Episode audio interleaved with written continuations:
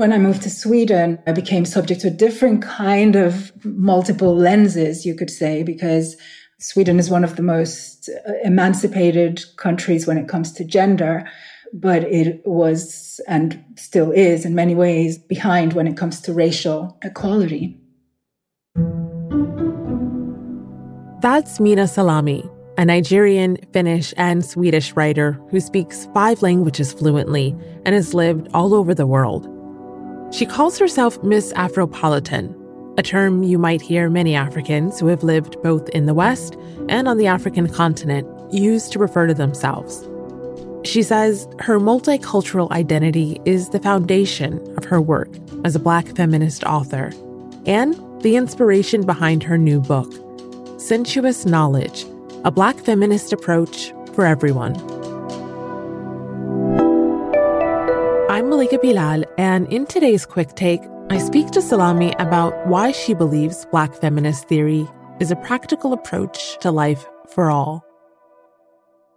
The story behind Salami's work starts with her childhood in Nigeria. Growing up in Lagos, I witnessed a society which was deeply patriarchal, but my grandmother lived with us and she was a, a strong matriarchal figure. And so I, I grew up in this really contrasting environment, basically, where, you know, I saw a lot of empowered women, but I was also constantly aware of the patriarchal socialization. Salami's grandmother, Alhaja Aduke Salami, was responsible for the health and well being of the family. She was an herbalist and gatekeeper of the Yoruba traditions and customs in her family's lineage. For Salami, her grandmother, Grandmama, as she fondly called her, taught her how to use her voice and her agency. I was, you know, raised and I think I was just born to be somebody who resisted any kind of, you know, authority or injustice. I, I fought back against these things. But young Minna would pay a price for that. I was always labeled a militant person, you know, and, and I went through my trials and tribulations of trying to come to terms with what it meant to be a militant woman in a world where militancy was clearly frowned upon. Even with those challenges, Nigeria still felt like home. So a sudden move to Malmo, Sweden was a wake up call, forcing her to re examine her identity as a Black girl in a new homogenous surrounding. Her tight curls and darker skin stood out in Sweden. While she says the Scandinavian country is considered one of the world's most liberated places for women, she faced a new set of challenges. Being a, a, black person, I was subject to racism and to racial attacks of varying degrees. She found refuge in writing and wrote mantras to remind herself that she was more than the negative attributes associated with blackness and more than what people defined her as. I did find some old journals where I wrote statements like, you know, black is beautiful, black is proud, and so on. And I, I, I reckon that that is one of the first times that I'm identifying as black and simultaneously also ascertaining something positive to do with blackness because I was living in Sweden in a society where blackness was frowned upon or, or worse, you know, attacked. Were these self affirmations you were giving yourself, little moments of encouragement? Yeah, it's, it's quite sad in some sense because, you know, you shouldn't feel the need to to write those kinds of self affirmations. I mean, I'm probably 13 at the time or something like that. Oh. It was around that time that I began to identify as Black. I didn't identify as Black growing up in Nigeria, even though I certainly think I had an awareness of the term. Uh, and I think most Nigerians had an awareness. We wouldn't deny that we were Black, put it that way, but it wasn't something that you would necessarily identify as. Until the European majority around her pointed out her otherness, she didn't realize that being Black meant something other than good. Ultimately, Salami's response to what she says was a feeling of inferiority at times because of her race and gender led her to start a new narrative which she did in her now award winning blog, Miss Afropolitan. As soon as I discovered the, the, platform of blogging, I intuitively and automatically started to express a lot of the, the experiences I'd lived and, and share them with others. And, you know, it really resonated more than I could ever have imagined. Many of her posts challenged accepted ideas with headlines like New Questions for the World and stereotypical portrayals of African women in the media and she's amassed a following of thousands. I've been writing my blog, Ms. Afropolitan, for over a decade. I guess my blog filled a niche in that sense because I, I, I, wanted it to do that as well. I wanted to write about topics that I was grappling with, that I knew a lot of people were grappling with, something they were thinking, but they didn't they didn't have access to. As the blog gained traction and readers, Salami says she felt there might be an appetite for what would become her first published book. So, this is your first book. It's a collection of essays that question how we see ourselves, our history, and our world. That's that's what I took away from it. What inspired you to write this book, and who did you write it for? One of the motivations for writing my book, Sensuous Knowledge, was that so many people would contact me from, from around the world, but especially from the continent, you know, asking things like, can I, can I cite your blog in my thesis or, wow. you know, can I, or can I buy this like in a book format? And, and I, and I recognized that there was a need um, to put some of those, well, similar types of ideas in, into a, something that is tangible as a book. Salami says she was motivated to write the book as a way to tell the stories that have been missing from the literary canon, stories of lived experiences from an African feminist perspective. We had four offers in the end with my agent, um, which was congratulations. Thank you, which was um, you know very reassuring. But we also had about 40 rejections. so, and many of those said things like, oh, this is too African, somebody said. The mere fact that an Africa centered worldview was seen as not marketable for many in the publishing industry. It was quite disappointing, especially, you know, I live in London, in, in Britain, which is uh, a country that has uh, such a, a history, a complex and ugly history with the African continent. And this idea that, you know, Africa is something so far removed from British civic discourse is, is really troubling because, of course, the relationship is very close.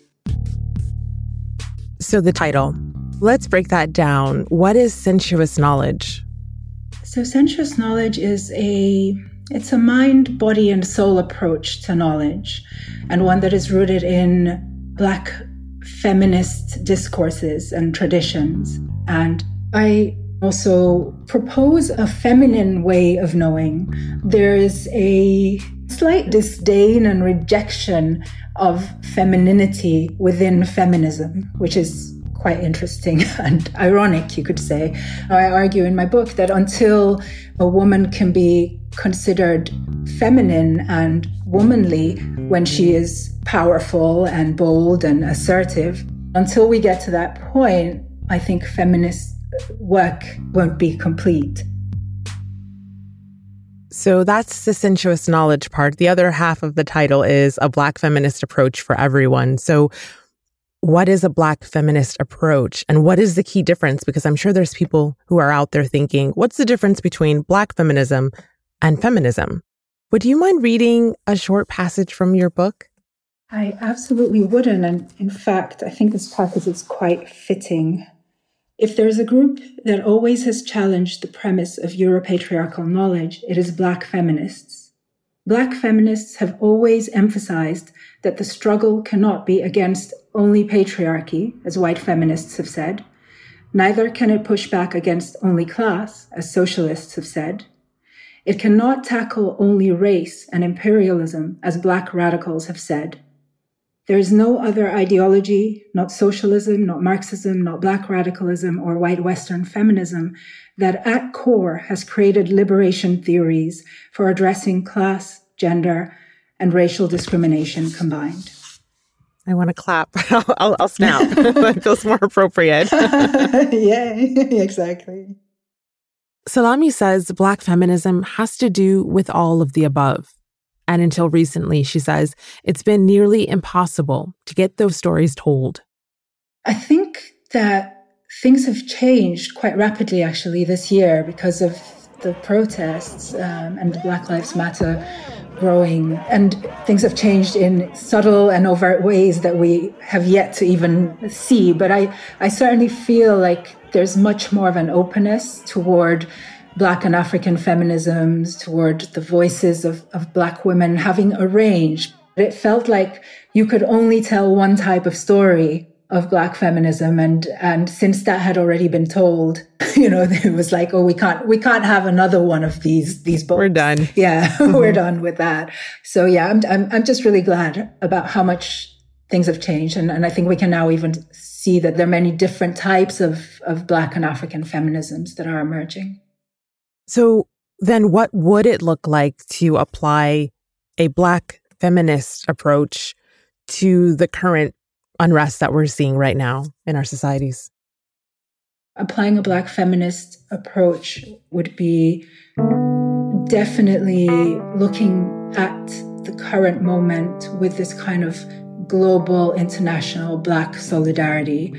Um, we must not think that we have to fight this in small, isolated groups. That is so limiting. You know, we are facing the same questions, similar kinds of problems everywhere where Black people exist, which is everywhere. We limit ourselves so much when we think that we have to fight in our little pockets of community.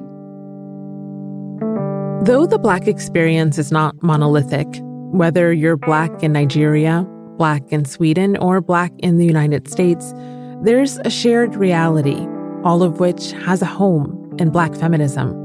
And Salami hopes in her new book. Ultimately, hope that the book will be a kind of a companion um, and a friend. So I hope that uh, you know it, it is a book that impacts readers both inwardly and outwardly. You've talked before about women embracing their power. What does it look like? The number one thing that it looks like when a woman embraces her power is that she is operating from a place where she is at the center, putting power in the mind, cultivating a mind that cannot be manipulated is the essence of empowerment.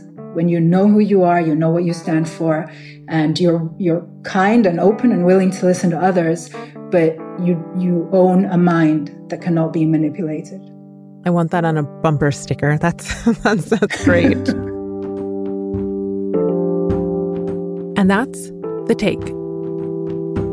This episode was produced by Onuo Hacha with Ney Alvarez, Priyanka Tilve, Dina Kesbeh, Amy Walters, Negin Owliaei, Alexandra Locke, and me, Malika Bilal. Natalia Aldana is our engagement producer. Alex Roldan is our sound designer.